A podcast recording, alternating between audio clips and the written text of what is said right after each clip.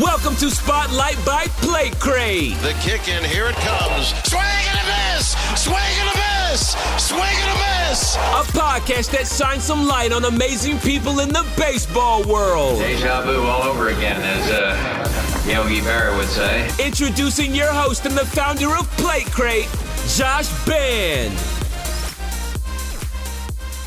Hey, everybody, welcome to Spotlight, a podcast where we shed some light on people in the baseball and softball community. This could be anyone from players, coaches, entrepreneurs, and anyone who has an interesting story that we can learn from.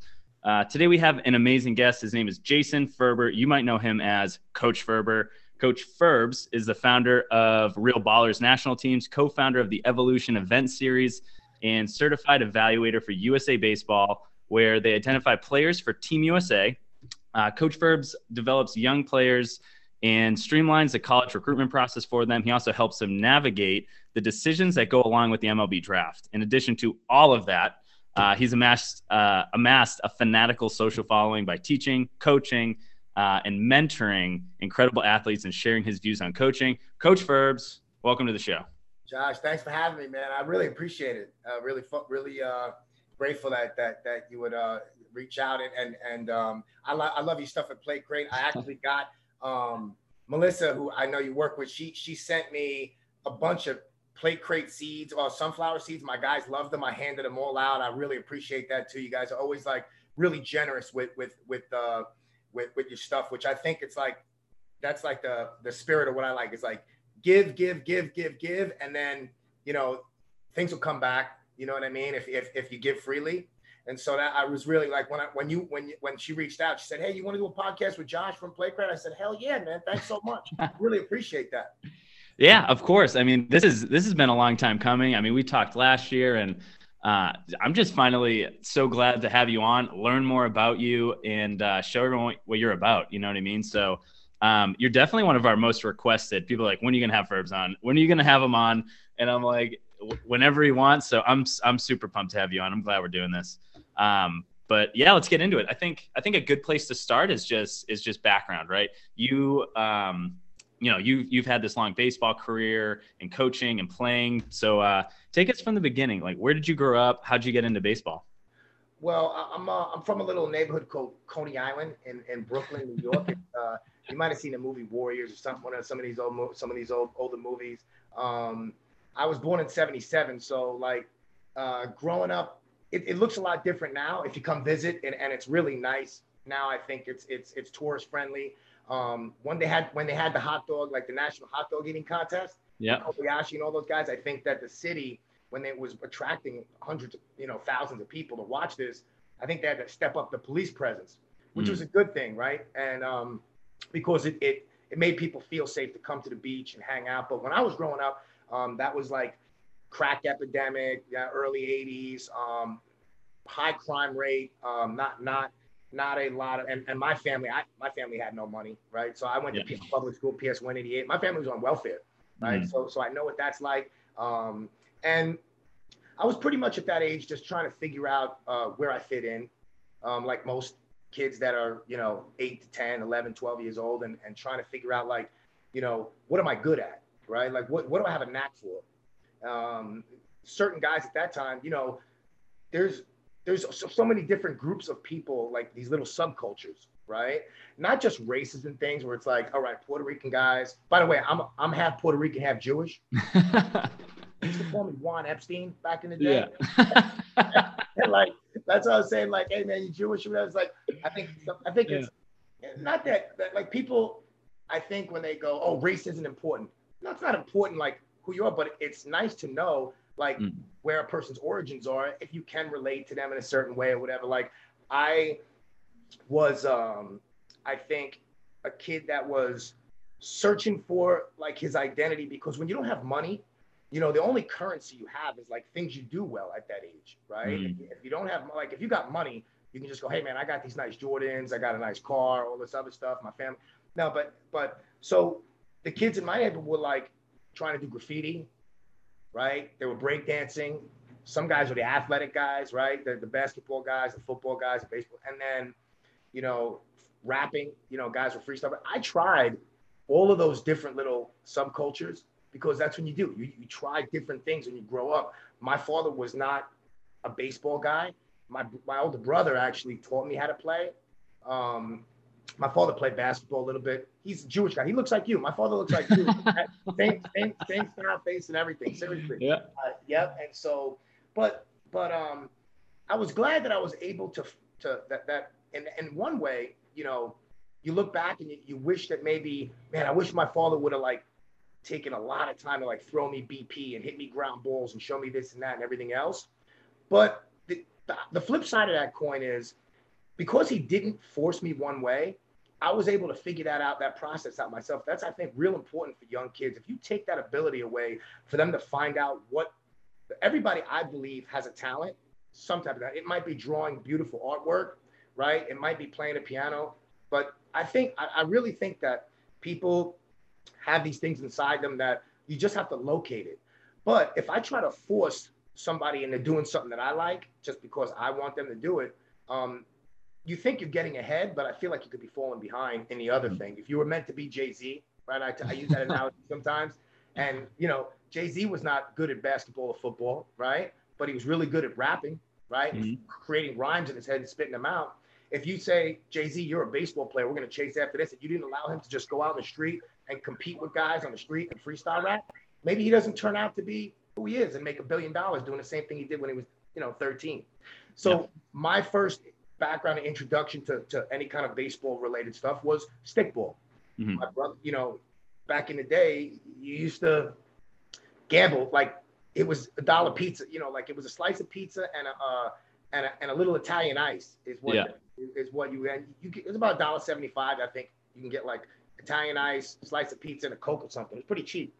And my and you basically went two on two with guys, and it was like, you know, you win in a stickball game, the other guy's got to get you a slice of pizza. So that was the first introduction I had um, to any form of like baseball. I, wiffle ball I played, but stickball was the first thing I, I tried. I fell in love with it right away, and I think the reason I fell in love with it is because like I didn't have a lot of good things going on for me at that time, but you know, like when you get a good feeling, something gives you a good feeling, and something that you can look in the mirror and say, like, man, I really like that about myself. Um, I think I fell in love with that aspect of it. You know, getting picked first on on a pickup game and and saying, yeah, yeah. even though I was younger than the other guys, I could still hang with them. That made me feel really good. Mm-hmm. You know, and like and like, there's a lot of other kids that I grew up with that if they didn't have a knack for it to start out with, or at least want to get better in practice, they just give up because the feeling of getting picked last is too embarrassing, right? Yeah. And quit. But that's my first introduction to it. Cool. Yeah. I mean, I think like l- looking back at, at the way that I played baseball growing up, that you played baseball, I feel like we're kind of losing that a little bit. Maybe I'm just getting older and I have this view of the world, but you know, we, you know, we used to play wiffle ball. We used to play stick ball. We used to go out in the street and just play. And there wasn't so much, um, so much pressure, right? So like kids that are 10, they're already thinking about the major leagues. When I was 10 years old, I was like, I just want to play baseball. We could play for 10 hours a day down at the field. That's just what we what we were doing. I mean, do you think do you think that you know coaching has changed so much? There's such high level coaches out there. There is so much data, so much analytics, which is definitely pushing the game forward. But do you think people are losing kind of that organic way of connecting to baseball like you did playing stick, uh, um, stickball um, or wiffle ball back in the day, uh, where kids are just pushed into AAU now. Do you think people are losing kind of that organic connection and they're they're way too focused on going pro or exit velo or something, and just not focused on kind of that that pure joy of playing stickball? Yeah, well, I mean, the the bot like great players, they have great imaginations, right? And the imagination aspect of becoming great, you want to keep that intact with young guys, but a lot of the reasons that maybe coaches might get frustrated if they just put a kid into an AAU program too early and, and just start specializing him in this one thing and just trying to make the ball come out of his hand a certain way. And you start mm-hmm. focusing on all these little tiny things. We all learn how to get our reads in pickup games in the street. That's where you learn to get reads, right?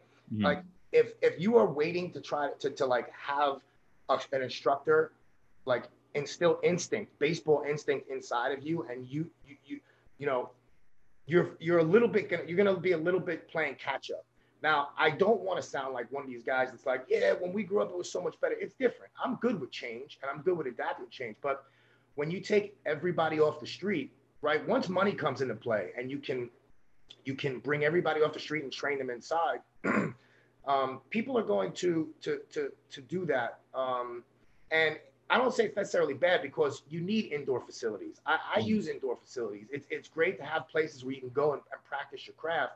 It's just that it has to be a nice the, the, balance. I feel like we've lost balance. I don't feel like we've lost like, you know, the, the game. The, the balance of it has become, you know, it's not the mixture of street com- competing with peers, right? With no authority figures. The other side to that coin, Josh, is that the age group thing. Like what you lose in street games is that you don't need to be 12U and born on May May 13th or May 30th. You don't need. Nobody cares. Mm-hmm. Can you play? Yeah. Can you add value here? Do you have heart? Are you do you have feel? Are you going to be able to come out here on the street with some older guys and not embarrass yourself and get thrown off the off the field? Now, if you don't take if you take all that stuff away, that's when kids lose a little bit of that feel, right? So yeah in, in DR, you can see it. Like the, the kids that are eight years old, you see them shagging on the field with guys that are big leaguers, yeah. right? We don't do so much of that right here. Like usually it's like very organized and it gets to a point where kids' view of baseball becomes I have to have an umpire telling me, monitoring this game. I need my parents in the stands. Again, when you were 12 years old, did you act the same exact way around when your parents were watching what you were doing or when you were by yourself with your friends? No. No. I mean, yeah, you, you're going to be able to be a little more free. And be yeah. The, the, the, the idea that you need an authority figures to control everything and you can't go out and, and do it with just a group of guys in your neighborhood. I, I think that that's, that says a lot about, um, you know, just the way that you, you don't have to pay every single time you play. Mm-hmm. You don't. Yeah. No, I mean, I we just used to play so much. We used to play pickle. We used to play um, stickball, and we definitely didn't have the, like the high level of coaching. We didn't have video. We didn't have any of these kind of high level analytics. So that I mean, the game in the last five years even has just changed so dramatically. But I think one thing that you know no matter how much analytics, how much data, whether you're a coach in the 80s or now, kind of the same principles always stay behind a coach. You know, you might be teaching different things, you might be using different tools, but at the end of the day, teaching is teaching. Teaching, you know, people have been teachers for thousands and thousands of years, and I think that kind of, you know, people have certain principles that they're coached by. So I wanted to bring up. Um, it was a quote you had in just in in a, in a blog article and you said you know i would take a video of one of my guys during front toss or something and send it in a group chat and ask for suggestions like what do you like what do you not like and um, you know, it seems like you get to know your players so personally. And yeah. it's it's not like binary, like you pay me for a lesson, I give you feedback, and then if you're not paying me, we're not friends. It, it seems like you just have such great relationships with players, and I just wanted to know, you know, is that something you consciously facilitate? And you know, what is that process? You know, because I just feel like you're so good at that. That's it's it's the number one thing that I'm after. That's probably mm-hmm. I'm, glad that it, that it stands out, um, and I'm I'm real I'm it's it's uh, it makes me feel good to, to, that that other people see the bond that's that you can create with a kid, um, because I took a little bit of a different approach than I saw a lot of um, other guys around me doing, or and and just what I had experienced growing up. I try to think about you know what made what drove me to to to to be passionate, wake up every day, you know, passionate about what I was doing.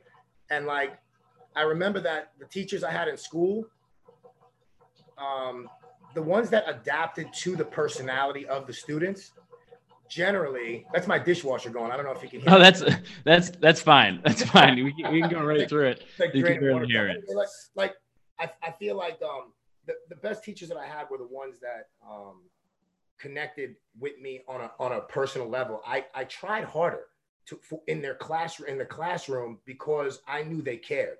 Mm-hmm. The guys that were really blasé and just kind of like monotone and just went through the whole thing like here's your syllabus go do it right yeah. i could mm-hmm. never connect with those guys um, i also feel like you know one of the things that allows me to do that is because I'm not trying to grow a travel baseball organization, right? Mhm. Like, what, if you're trying to grow and make a lot of teams, travel teams, or just make multiple teams, I don't know if necessarily that's how the game was designed, right? Because I can either make a big impact on a few people or a very little impact on a lot of people. Mhm. So if if I was trying to make keep growing, like a lot, like there are there are um, places out there that are trying to just grow, grow, grow, grow, expand, expand, expand. Ten teams, twenty teams, thirty teams, forty teams, right?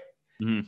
I had two teams at one time, uh, two years ago, and when I made the decision to say instead of going growing, I'm going to go cut back. I'm going to one team, and I don't even. It's not even considered an organization to me. It's a team, right? Mhm. It's it's it's not.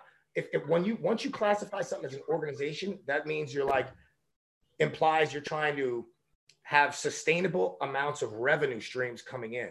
And so when I get a bunch of people, I can't put the individual attention on each kid, right? And the first thing I need in order to make any kind of impact on anyone is trust. That's for mm-hmm. me, right? It starts at that first line of honesty, right? So, like when coaches, I didn't feel like they had my back, but would try to tell me to do something growing up, I would half-ass it, right? I'd be like, all right, cool, I'll yes them. Yep, all right, I'll try that. As opposed to a guy that I know he the only reason he's out here is because he wants to see me shine on a baseball field. His heart is true. Like and you can feel that energy. It's undeniable, right? You know, kids are smart, right? So if I'm just trying to collect a check and I'm out here and I'm not engaged, um, if I am uh you, you know giving pointing out like whispering everybody's like like about their accomplishments, but like shouting out their failures. Like Drake said in that song, shout out people's failures and whisper their accomplishments. It's like, like all I'm here to do is find flaws in little kids and be like, Yeah. nope, that's wrong. Nope, that's wrong. Nope, that's wrong. Yeah, it's wrong. What's the fix? What's the suggestion? Mhm. It's like the exact same thing. And why trust is so important, Josh, is because if I if I never met you before and I just saw you on the street and I said, hey man, like I listened to your I listened to your uh, podcast like this is what you should do man. You need like a different microphone. You also need to get like you need to get some graphics and do this and that. And i was giving you business suggestions. Yeah. Like, all right man. Thanks bro. Appreciate that. Now if me and you like we talk a couple of times a week for a year two years and you're constantly helping me i'm constantly helping you and one day i say hey man you might want to i was looking at your podcast and you might want to try like a different there's some reverb or something on you Mhm. you would be like, "Oh, thanks, Ferbs. I appreciate that." It's there's a reason why certain people we trust and we take their suggestions, and another reason why you don't. I think a lot of baseball guys think that because they've played at a certain level, I Mhm. made it to the big leagues. Now you listen to what I say. You're in. You you should be honored to be in my presence, right?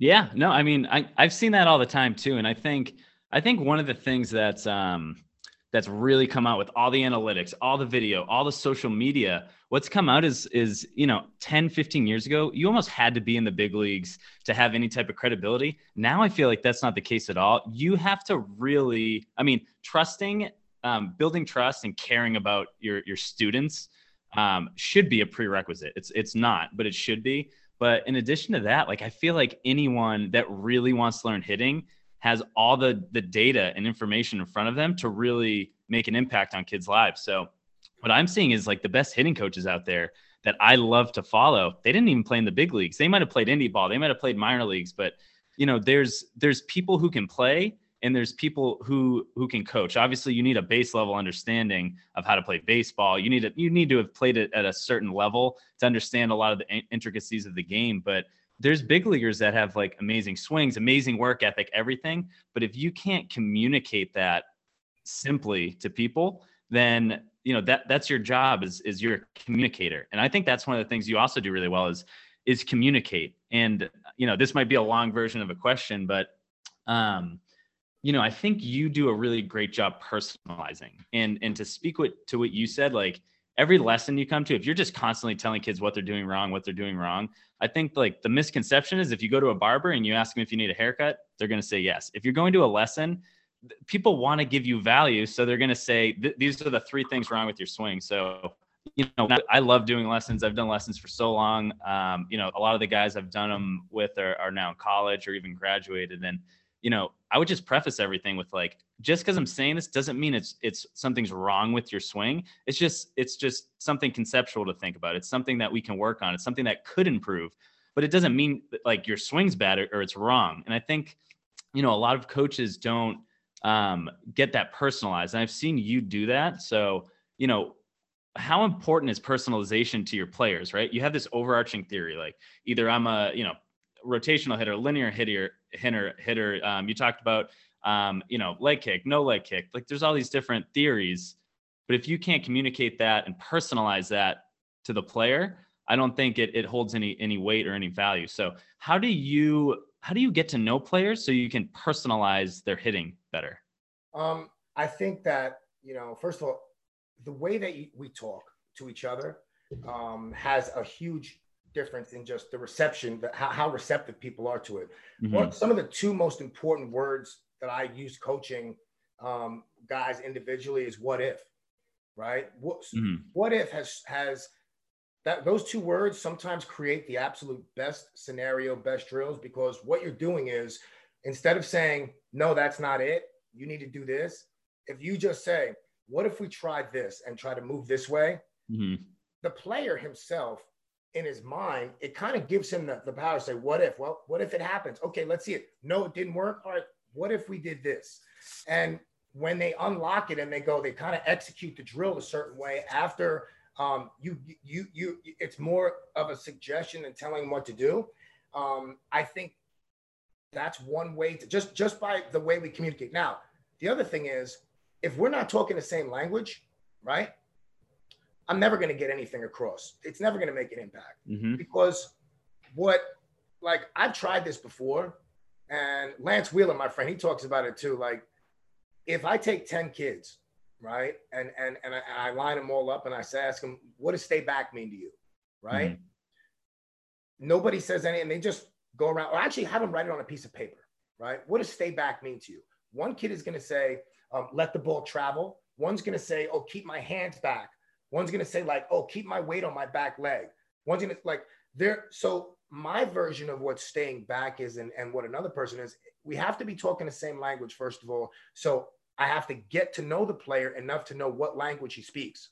Mm-hmm. Right.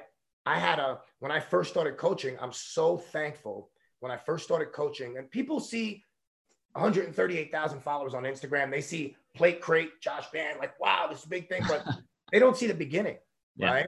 And that's one of the things I'm grateful that you brought me on here for because the beginning for me with coaching was volunteering, no money. Mm-hmm. I was interested in knowing if it was something that I could actually do is help guys develop young players. Dominican kids that don't speak a word of English, that I knew a I knew a guy that was um, he ran a fruit stand in Brooklyn right here, and I used to always go and get, ma- get, get mangoes and different fruit from him. He said that my son and a couple of his friends are here from DR, right, for the summer. Um, I see you, know, thrown in the park or whatever. Can can my can my can my kids come out and I'll try to I play. I said, listen, if I'm going to be out here from nine nine to twelve or whatever, just have them come down. We'll mess around a little bit, right? Mm-hmm. And um, trying to communicate what you want to get done without having with a language barrier talk about challenging as a coach right and figuring out different ways of like touching a guy's shoulder or his hip or like showing him something and using um you know that that's when you're talking about do players have aptitude you, you can find out and aptitude is simply um, the ability to see something and repeat it and execute it if you're not a fast learner in baseball if you if you can't see something and, and try to mirror what that's happening, it's going to be a real tough journey, right? Mm-hmm. Um, you also find out who who learns more with audio stuff and who learns more visual stuff, right? There's a big there's a big difference there. Um, what what but but the good news is this is that if you're open minded, like if I'm open minded, I think that's the number one key to becoming a great coach because once I have gotten to a point where I have the all the answers. Anybody that has all the answers to me at this point is a suspect. They're not yeah. impressive. That's not impressive. That's a suspect. It's impossible to know everything about baseball, right? So, so, and even like minor things. I mean, the for, for me, a key is you know, like in the beginning, um, I was super worried when I was working with young hitters and developing them um, and trying to figure out the best way to teach a swing or individualize a swing or just keep a kid shining on a baseball field. Mm-hmm. Um, I used to be overly concerned with what other coaches and other batting cages next to me when I would be doing a certain drill, what they were thinking about how I was teaching or the drill I was teaching. Yeah. To a point of like insecurity and like looking over and being like, is this guy, he's he's been coaching for like 10 years. I wonder if he thinks this is foolish. Mm-hmm. Once I found out in myself that, wait a second, that's the most dumbest thing I could ever think. I'm not, I'm not coaching coaches. I'm coaching players. I need to worry about player feedback. Mm-hmm. I don't mm-hmm. care about coaches' feedback. Yeah, share ideas with coaches, um, send them swings and say, what do you see? And help out with guys that I've, that's great. But once I start valuing a coach's information that I've never even met him before, there's no coach like on the planet that if I haven't met him, looked him in the eye, don't know what kind of man he really is, haven't had a conversation with him, he can't judge me. I don't I don't care. His opinion is literally just that, just an opinion. Mm-hmm. Right? And there's a everybody's got an opinion. So once I got freed myself up of being worried about it and I could go, wait a second. This drill right here, me doing this this drill is going to help this guy move the way that I want him to move. And as long as the player says, man, I like that. Like I feel my swing. I feel different. I don't care what anybody does. You can do head spins and, and say the alphabet backwards. I don't care what you do. If it's helping your player and there's a purpose behind it, I'm in. Yeah, man. I I just related to that so hard. Like you saw me just kind of throw my head back and laugh because because I remember like I, you know, that's all I did when I played when I was in indie ball. Like I, I told you before when we hopped on this call, um, I, you know, to make ends meet, I did personal training. I shoveled snow. I poured concrete. But like I did lessons. I did. I, I was just knocking out lessons, and um, and I just really wanted my players to just get better. I don't care if you were trying to make your JV team or you were, you know, or you were eligible for the draft. And I remember like probably like six, seven years ago when you know I used to follow like Bobby Tewksbury, and it was you know Josh Donaldson was just popularizing this new type of like swing sequencing. It was so different than what we grew up with, um, you know, and everyone, every instructor in the cage was like feet, hands, knees, knuckles, knob, answer the phone, squish the bug, stride, like don't move your head, down to the ball, through the tunnel, up the hill, squish the bug. Like these things are like so ingrained in in some, you know, in, in our generation and um in our heads, like anyone before the last 10 years. And uh and a couple coaches came up to me and they're like, What are you doing? like, what are you doing? Because I was teaching them kind of like how to how to you know scap pinch and and, and how their hips should um, should sequence before their hands and like all these all these different things that I thought was just so so new and, and so correct right like it, it took me a while to to learn how to actually swing like I always tell people I was like I didn't learn I didn't learn how to hit a ball until like my third year of indie ball like I had no idea it was crazy so and I just felt like so judged and um and I remember getting over that moment I was like you know what like I'm constantly studying this. I'm I'm I'm like going to people. I'm I'm I'm asking people. I'm spending my own money like paying for programs to learn this stuff. And I'm like, they they don't. They don't they don't really care that much. And that was kind of the breaking point for me. I was like, you know what? Uh, I'm not gonna I'm not gonna care what anyone says. This is this is how I want my kids to move. And and right. eventually, two years later, they all hopped on board. Like, oh yeah, Josh was doing the right things this whole time. Well, what I what I one of the things that um I like about the data part of it um, for me is, you know, not looking at a bunch of numbers that nothing comes out of it. Like mm-hmm. collecting data just to, for the sake of collecting data is for me no better than than than teaching squish the you're not really doing anything i mean yeah they're they're but what i like about data is it shows the exact it shows if what you're doing is actually making an improvement mm-hmm. right? There's there's hard numbers that can show if if I am repeating, you know, this sequence and this is how I moved, this is the result I got. Mm-hmm. If I'm not tracking that, if I don't have the ability to track that, there's no way to quantify whatever you're doing in the cage is working or not working. Mm-hmm. You know, if I'm practicing something bad for an hour a day, you know, that doesn't make me better, right? It makes me worse. Yeah. And as much as as much as um I enjoy, you know, being creative and thinking outside the box, there is also a level that it gets to a point when you're when you see guys out there that are d- trying to do crazy tricked out drills Hmm. that you don't even see big leaguers do doing, and they're doing it with seven and eight year olds that have no body awareness.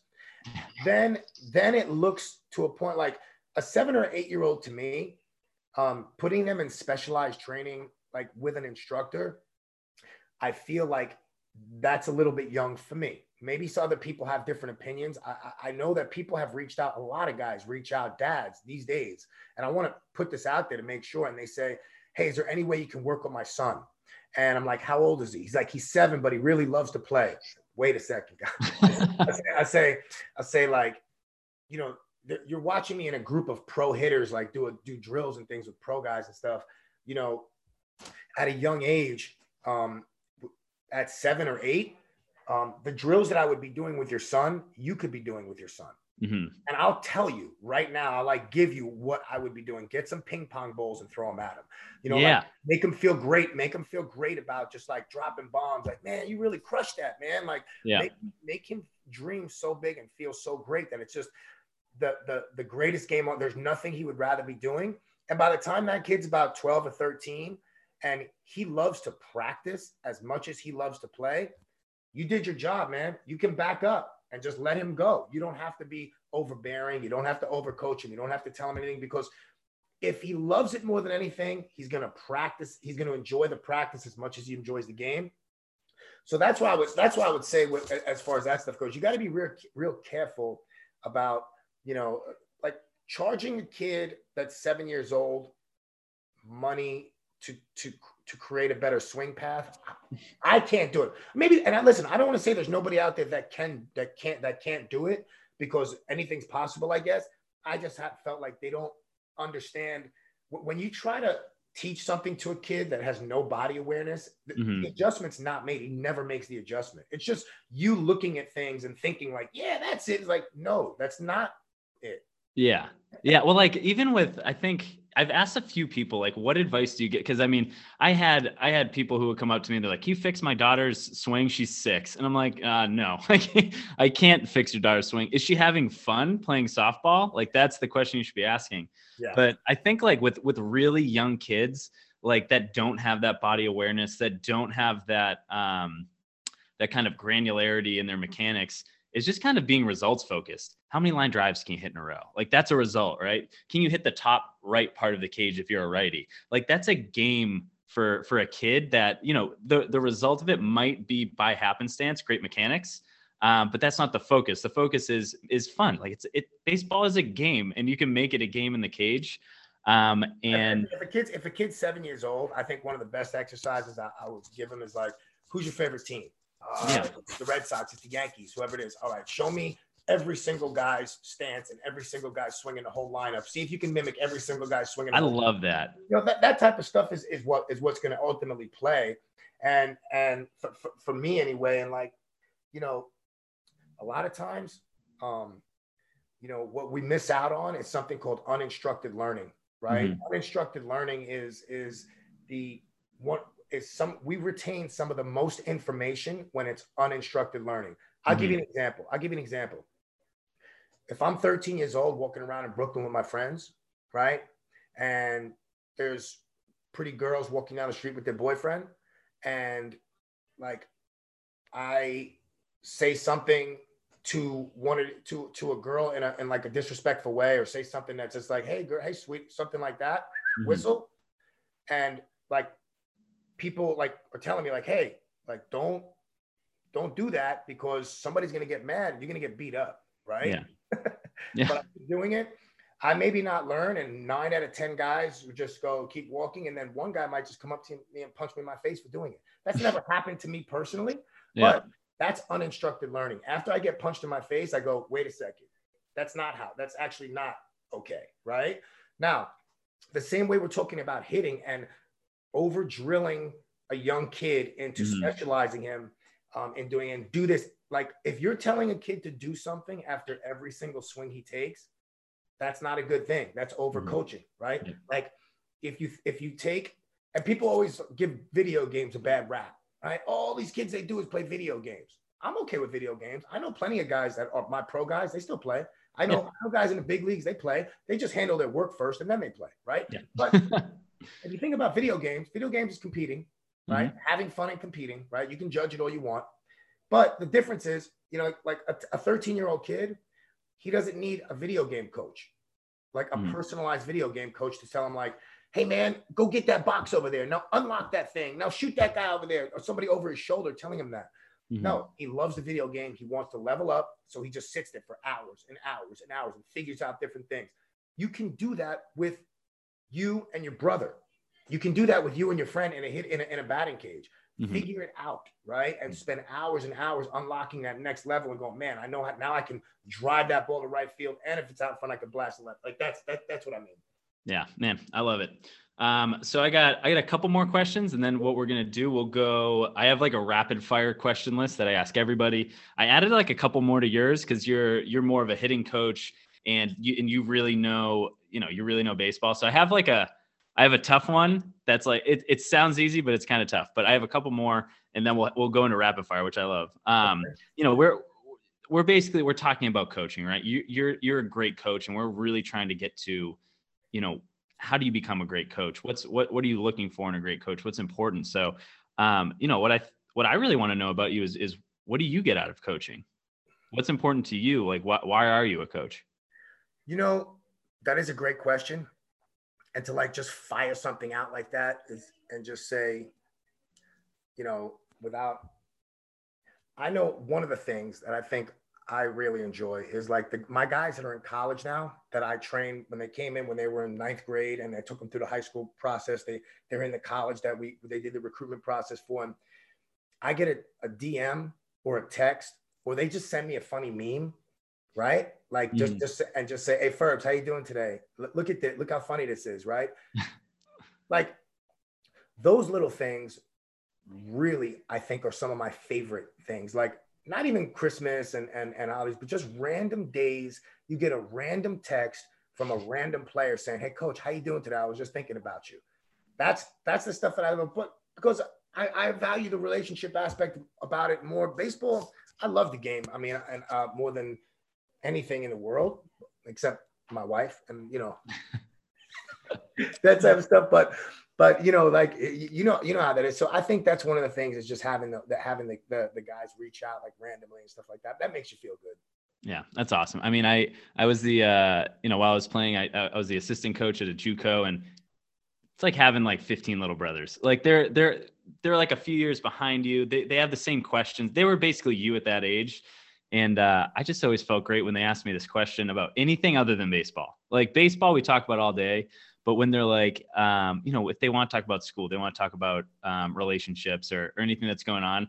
I just felt so so honored, and it feels like feels like you're the same way. I mean, baseball it, it gives a lot back to you, but the number one thing is relationships. You know what I mean? If, I, if I if I wasn't getting those calls at all, I would probably try to re-examine like, am I really connecting with with my players or am I just trying to go out and win games? I mean, is it or is it just for me to feel good about you know, being able to be around guys and uh, a, a sporters. And listen, I'm not judging anybody for anything. I don't like to judge anybody because listen, I've done so much. Like I have no place to judge anyone, right? I made a lot of mistakes, um, but because there could be guys out there that are are coaching baseball that aren't super high level guys, but they're working with kids that otherwise would be involved in gangs and selling drugs. And if it's a, mm-hmm. a valid option, not everybody has to become a first rounder for, for baseball to make a huge impact on them. If a kid ha- is at home and, he, and his dad's an alcoholic and his mom is, you know, not there at all or whatever it is, and he's he has a learning disability at school and he can't read well or something like that, and not being some he doesn't have to be Mike Trout, but man, he could feel he could feel good about himself just like a baseball player can, just by being involved, being around a team of guys that cares about you and stuff like that. So there's a lot of different ways to, to utilize it. Um, but but but I think that's one of the biggest ones for me. It's awesome, man. I love it. I I couldn't agree more. I, I love that I have the opportunity to just ask you these questions, and uh, and you have to answer them. yeah, no, this is fantastic. Um, all right, so we're gonna go into rapid fire. Um, I say rapid fire. There's no time limit. It doesn't. Okay. It, you can take as long as you want to answer these.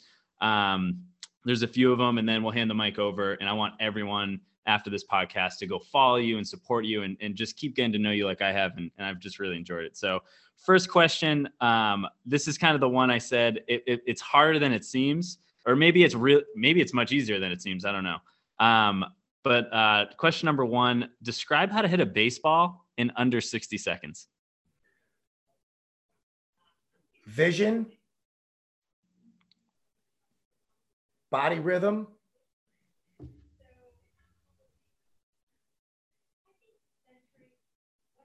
be on time. Be on time. Vision, body rhythm, be on time. So you think those are the three most prioritized things that maybe do you think all hitters should prioritize those three things or and maybe some players prioritize them naturally?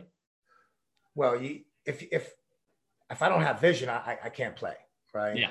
That's yeah. So I have to start there, right? I have I have to have some type of uh, some type of vision. Um, you know, you could put in like some other ones in there, like effort level is a big mm-hmm. one for me, right? So can can I do I know how hard I'm swinging? Do I have enough awareness to understand like how hard I'm swinging a bat or how easy I need to, right? So so you know a lot of the things that we lose from in the cage to on the field, like if somebody was good enough, and I, I hope one day, because the breakdown of what people in the hitting world is is the guys that are in the cage working on mechanical things and trying to improve guys swing swing path and their, and their movement and then what's going on in the game when it's unpredictable um, and, and we have adrenaline going. And the problem is what we really need if we want to figure this stuff out is you need to get a heart rate monitor or a pulse mm-hmm. rate monitor um, and put it on a guy when he's taking swings off a tee by himself or there's instructor then you need to see what that looks like um, in regular BP. Keep that heart rate monitor on him um, in a uh, in in a, in a, in a regular in a game in a practice setting live, and then keep it on him with a man on second base um, with uh, in the last inning tie game, and he's it was two outs. So if we get because when we become like adre- when the adrenaline gets aroused, let's just say in our body, I really do think that it's going to affect and impact how we move. And mm-hmm. other people just go, oh, no, it hasn't because they can't measure it. Yeah. So a lot of the data guys don't want to talk about it. Mm-hmm. Right.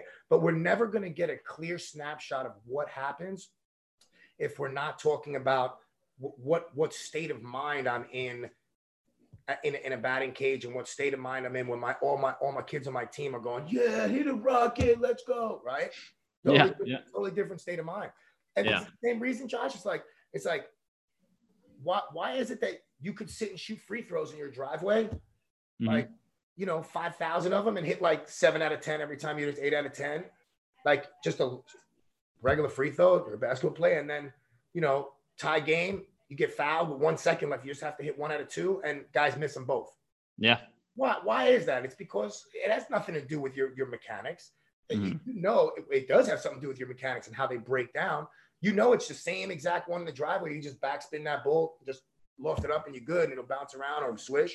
Mm-hmm. But like if if we're not monitoring that stuff, it becomes real hard to gauge. Like say, what is that hitting? But me, I have to simplify and go see ball, hit ball is is is is best for me. And I feel like after we get all this clutter, and this is what happens as guys listen to different coaches, different hitting coaches, different suggestions. All these guys may be well intended right? Mm-hmm. Very, very well be well intended. They want to they want to help you. We get to a point where there's you're collecting clutter and you collect more clutter and more clutter. And then when you get into like, and then you get all the way, I talk to guys that are in the big leagues and they're trying to just unclutter everything. Their whole yeah. goal is to get everything out of their head. And it's like, man, like how, how do you, how do you teach and do all this stuff without cluttering someone's mind with things that don't really matter? Yeah. Right? I mean, the the person that comes to mind like instantly is is Altuve. I mean, you can talk about mechanics, but clearly his swing isn't stemmed from mechanics. It's it's it's it's stem. I mean, he talks about he's like the only thing I think about is is is my hips. He's like that's all I think about is my hips. He naturally, I mean, he clearly has fantastic mechanics, but I mean, when when he unlocks on a ball, people people might call it athleticism.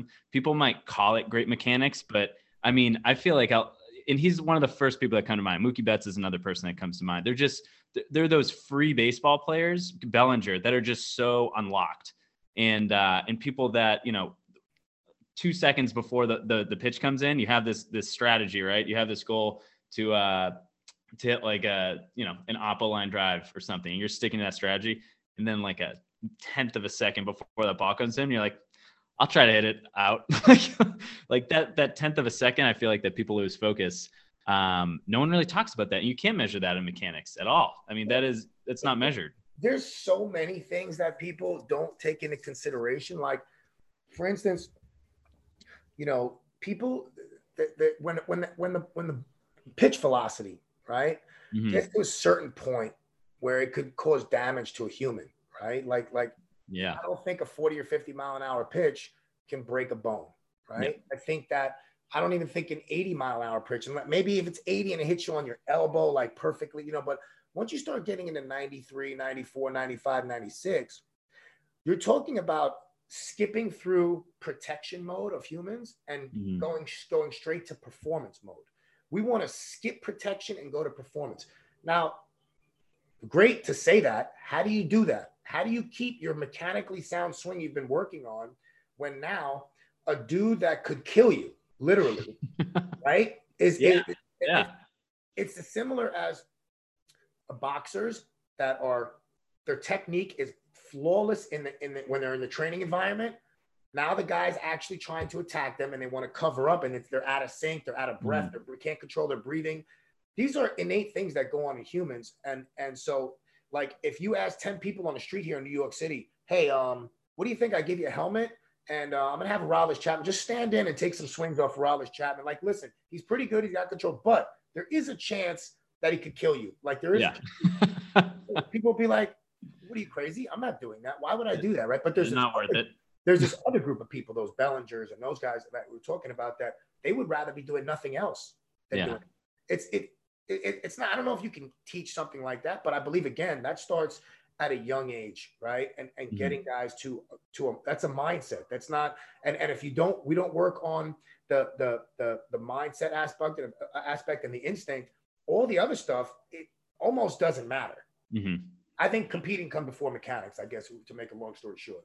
I love that, and I mean the first way to learn is to be aware of it. And I think if you're just bringing this awareness and this attention to it, I think that's the very first step people might say my, my mechanics break down it's a mechanical problem but you're saying you know it, it might be a competitiveness problem and and just even listening to you say that um, it just brings attention it makes you think about um, you know hitting in a whole different way i think that's super cool I, I, I think a lot of people should really really think about how you know what bucket they fall in and really think about it not just immediately say i'm competitive really think about it well, for the parents, um, real quick, Josh, I, I, just want to put this out there. I think it could help. Yeah, go for it.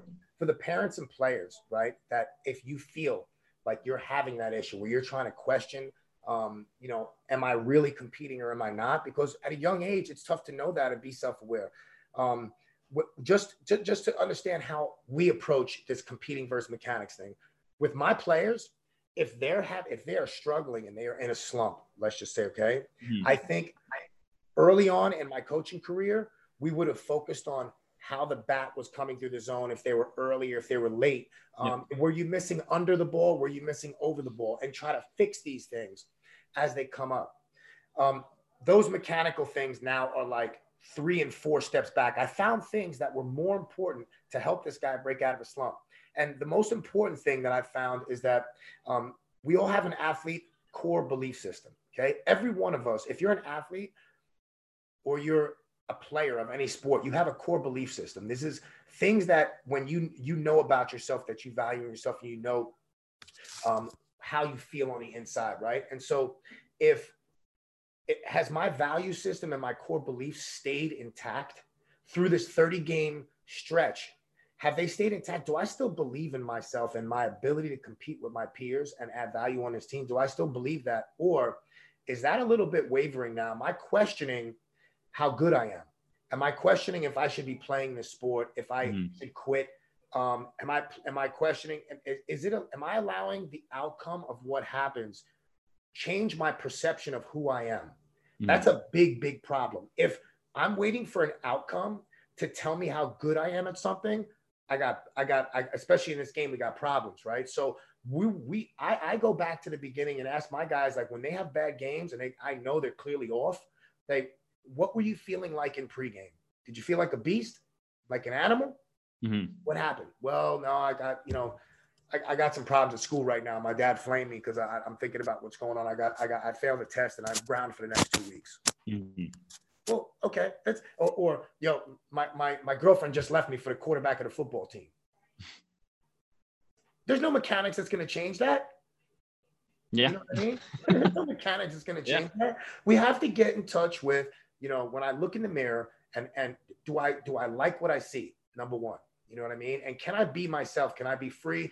Can I quiet noise down? Right? Can I have some zen around me and feel like everything slows down and the ball looks like a cantaloupe? Or do they look like little aspirins coming at me and I'm just emergency swinging like the last second, oh, just flailing, and, mm. and like swinging at sliders in the dirt, taking fastballs down the middle, you know? So there's a lot of stuff that we go through before the mechanical stuff. Yeah, no, I, I couldn't agree more. Um, Cool. So next question, it's going to lead back into what we're saying. So, um, what it, what's one small piece of advice any baseball player, regardless of age, uh, they could be pro, little league, anywhere. What's one piece of advice any ball player could benefit from today?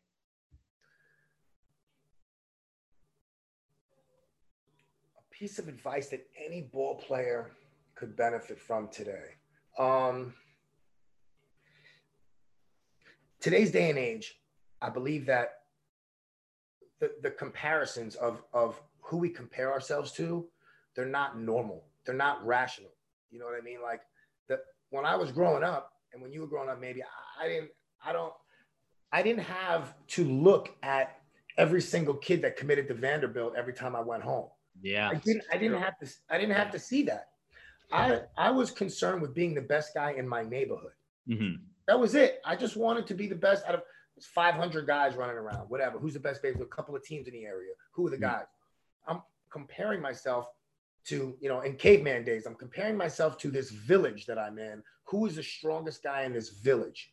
Who can throw the rock the, or the spear the furthest in this village? Mm-hmm. I'm not comparing myself to people in California and Hawaii and Japan and and this dude's throwing 96 in, in high school and you know I wasn't, I was, I didn't have to deal with all that stuff. So if I can manage to like set realistic tiny tiny goals because confidence i think the main thing that we that we want to get us that would help guys is the confidence aspect of it mm-hmm. i think that's where everything begins with like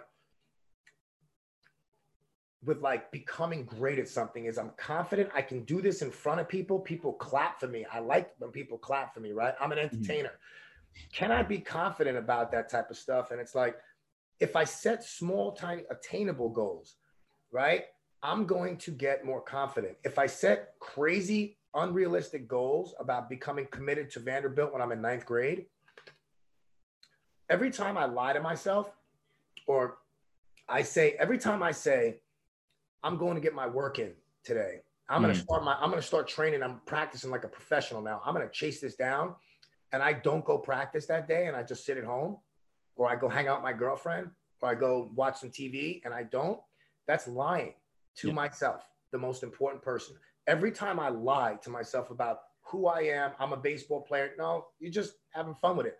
Just be mm-hmm. honest with yourself. I'm just here to have fun. So I don't need to train and practice with every, with all you guys and act like I'm somebody on social media. I'm just doing mm-hmm. it for fun. Yeah. You know, I think I think being honest with yourself with with ourselves is is where where it really could help a lot of baseball players and figuring out like is this something I really want to chase down and get after? Or am I going to be too concerned with what other people are doing and thinking? Yeah I love that. I mean just self-awareness right? Like who who are you? And and like the question we had before why are you a coach? Like you clearly have such a clear like intention of why you're a coach and it, and it just leads everything else. And I think when people don't have that self-awareness of you know you know why are they doing this? Why am I here um, do I really need to go to Vandy or is that just what, you know, people have, have told me, or, or I'm just comparing myself to people on Instagram. Like you're saying, you have that, that comparison.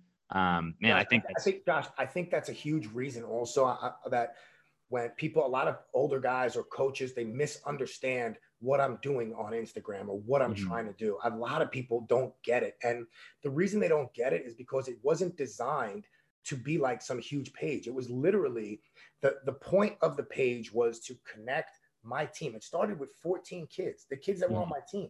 I didn't strategically make it. I didn't have this plan of like, you know, I'm going to build this page. I didn't really care. What happened was I had kids that were spread out that couldn't come to practice because they weren't. So I needed to connect them with each other. Yeah. Right. And so instead of sending text back and forth about, about, you know, check out this guy, like, like, check this out, check this out. The guys were like, hey, can we just, like, one of my players was like, why don't you just make a page and then us 14 can follow it and then our phones won't blow up and we can just you know yeah. we can learn who each other are that way Yeah. once i did that i was just messing around with them i was Mm. giving them nicknames hey frankie eyelashes you know joey coffee cake you know just messing around you know and and and then started putting music on it and things like that it was for the players it wasn't for coaches it wasn't for anybody else it was to Mhm. entertain my players and get them to know each other so here's the mistake that i think I, I could have made, which thank God I didn't, is that as you go through the process and more followers start to come and more people start to see, now the same exact thing that I was doing in the very beginning, I'm doing now, but people are judging you for it. Nobody Mhm. cares when you have 300 followers. Nobody cares what you're doing. Yeah. Nobody gives, True. nobody gives two Yep. you know what's about what how you're developing players. As soon as you get more followers or something, I don't know why that is, but they start judging for things like the music that I put on. You know, a lot of people criticize that. A lot of older people will say, "You- "You play hip hop music. It has the N word in it. It has this." I said, "Listen, I respect it, but here's the thing: if I deviate from what the original things, those are that's the music that my players listen to. Mm. I'm not lying. I'm not here. To, if I try to put Johnny Cash or some country music on there, some dude from Alabama, Josh, is going to say, Ferb, this guy's a phony. He's from Brooklyn. He listens to Jay Z and Notorious Big. He's trying to please somebody. That's why I gotta, even though, and my wife sometimes will tell me too, she goes, Hey, you know, those words are a little bit aggressive, Jason. You know how your wife will Yeah. talk to you? A little bit Yeah. aggressive. You got small kids on there. I said, I understand and I respect it, but I can't please everyone. So I just gotta stick true to who you are. I love it. I love it, man. Um, what's what's the best advice you've ever received? It doesn't have to be baseball. It doesn't have to be anything related to baseball. It could be, but but just what's the best advice for you personally? Um, that's really that's a good one. The best advice. One time, um, what really what really stuck with me.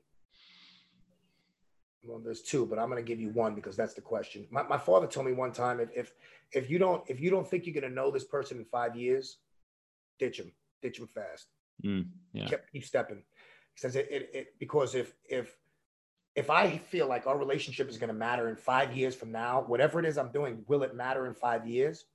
Um, I'm going to invest time and energy into building that and growing that. If it's just flash in the pan and this and that, and I'm just using you, then use it as a transactional thing. Mhm. Transact there's transactional relationships, right? Where I give you money, you give me goods and services, very surface level. Then there's Mhm. transformational relationships, right? Hmm. Where it might start even as a transactional relationship, but it turns into something a lot bigger than just exchanging goods and services for stuff, right? So that's one of the things is like if it's going to matter in five years, I put my I put I put energy into it. I love that. That that's really good advice. I yeah. hope, you, hope you can use it too, John. I hope I, I hope I know you. I hope I know you in five years. I same, same. And I, I think, you know, honestly, we, we could, we could sit here and we could talk for hours. Like we're going to have to do a round two because th- these conversations just lead to so many more questions. I, I, I want to, I think what you're, what you're advocating for is really important. I think you're, you're, you're kind of giving people clarity on really difficult um, questions. You know what I mean? Uh, which is tough to do in a 60 second Instagram post. It's really hard, which is why like I love these podcasts. Um, just because there's there's no time limit on it and we can kind of really get deep with it but i i got one more question for you um and uh it's it's if you could have a billboard to reach millions or billions of people just you know tons and tons of people non-commercial not not to make any money or anything just to get a message out what would your billboard say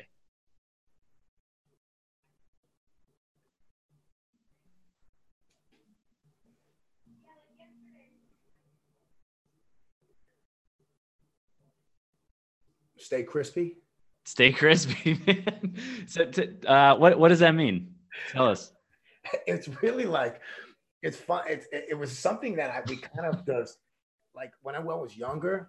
It meant like you look sharp, right? You Mhm. look good. It was something. It was like, hey, that like if you come out in a you know, one of those wife beater shirts, little gold chain, you know, you had some Z Cavaricci or some some some Jordache jeans or whatever we were wearing back then with some pro right? And you would cuisine and say, hey man, or, or, you came out with a nice sharp shirt, you go, hey man, that, that shirt is crispy, man. You look, you look mm-hmm. crispy.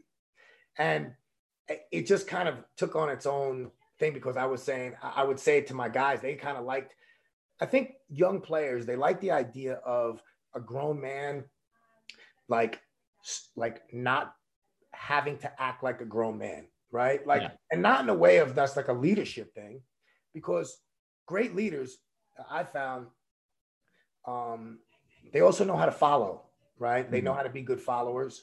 Um, one of the one of the um, the best characteristics that I've heard of from from what leaders do is they're great storytellers. Yeah. Right? They, they they can paint a picture and, and have somebody visualize something. And so so I feel like that that's one of the things with the stay crispy thing was just kind of like um, when we when you go out on the field, when you show up here, you better show up crispy, like belt tucked in. And listen, and I don't want because people sometimes get the wrong impression. They think, oh, this guy's just trying to be friendly with players and trying to make them mm-hmm. laugh. That ain't it. You can ask some of the players, the player feedback. Yeah. You don't. You miss a sign. If you miss a sign, what that that's when we're in the middle of a game, you are coming out of the game, and then you're going to. I mean, there's there, there's definitely things that that go on. If you show up not on time, you're not playing. If you show up in slides and like socks with shorts on, not not you're not looking like a baseball player, it's not a good look. Like I'm still old school and purist in uh, in the way that I want guys to present themselves like not just on the field.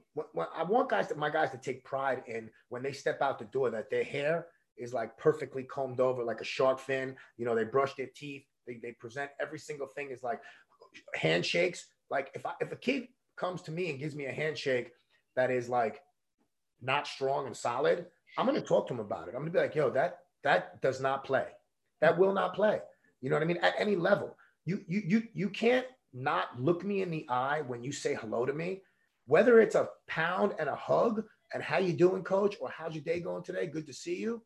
If you're gonna look down on the ground and be like, yeah, what's up? No, no, no, no, no. I, I, I don't have any any um um like problem like starting from scratch when guys come in like this is how you shake somebody's hand literally well, well i thought we were playing baseball nope can't play baseball until you know how to shake somebody's hand Yeah. No, I mean it's it's attention to detail, right? I mean the the players that keep progressing and keep progressing, they have that level of detail. They have the Scrubbing Bubbles for their for their shoes. Do you need clean shoes to be a great baseball player? No, but it's attention to detail. It's taking pride in in smaller things that other people might overlook. Yeah, and, like when, when you take a round of BP, mm-hmm. right? Uh, and you're 13 or 14, do you just walk out of the cage and say nothing and you say, "Hey, thank you. I appreciate that. Thanks for the round, coach." Yeah. That's different kids don't aren't i feel like kids are, are there's so many different ways you can slide in really good things about life w- without having to focus all your energy on baseball baseball baseball. While we're doing all this stuff we should be interacting. I i need to be interacting and teaching the skills that matter when a kid go gets a job and when he's done playing baseball right? Mm-hmm. yeah absolutely. Man uh this is this is fun. I, we, are going to have to do a round two eventually because yeah, I have I have notes and more questions, and we got so much more to talk about. Um, but tell us, tell us, you know, what's next? Where can people find you? Where can people support you? Um, you know, go for it. You know, I I I I started with just Instagram, and that's where I stayed. I know, like, uh, my friend, you know, Josh Shapiro over at Baseball Lifestyle. He's always trying to tell me he's always saying, "Hey, you got to get on Twitter and do some TikTok stuff and do this and that." Um, I tried TikTok and my head almost melted. Uh, my brain melted. So I said, "Man, you know what? It's not for me. I gotta, I gotta, you know, um, got a wife that that that we're expecting, like you. Congratulations, your six month old, right? You got a six month old. Yeah, thank you, thank yeah, you. I got, I got one boy coming on March uh, thirtieth. Uh, this so a couple of weeks. Uh, no, two months. What's today? January? No, today's what? February? It's February. Jeez, yep, January's long gone. We're, we're done with January. Two months, you're gonna have a little DJ Ferbs running around here. We're gonna send him some plate crate hats. yeah, we'll hook it up for sure. So, so yeah, I, I, it's just Instagram. Um, that's that, that's that's where I'm at. I don't do Twitter or the other stuff. I just try to stay in my lane and just do what I do. And and, and Um, if anybody ever wants to DM or reach out or say hello, I'm happy to follow back. I'm not one of these guys that's like worried about like what's my ratio of followers or nothing. I just if you're cool and, and you and you love baseball, you know, you should follow and that's it. Awesome. Well, uh, thank you again. This was, I mean, I can't, I just can't say enough. It's a blast. It's so much yeah. fun to talk to you. Um, everyone that's listening, I hope you got a ton out of this episode and you go follow Coach Ferber and you just keep learning and be self-aware and, and most importantly, stay crispy. yeah. Stay crispy out there, playboys. Good to see you, Josh. Appreciate awesome. You, Thanks.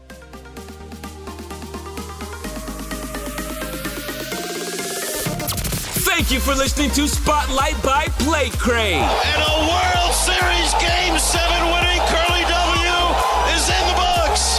We hope you enjoyed today's episode. Until next time, take care.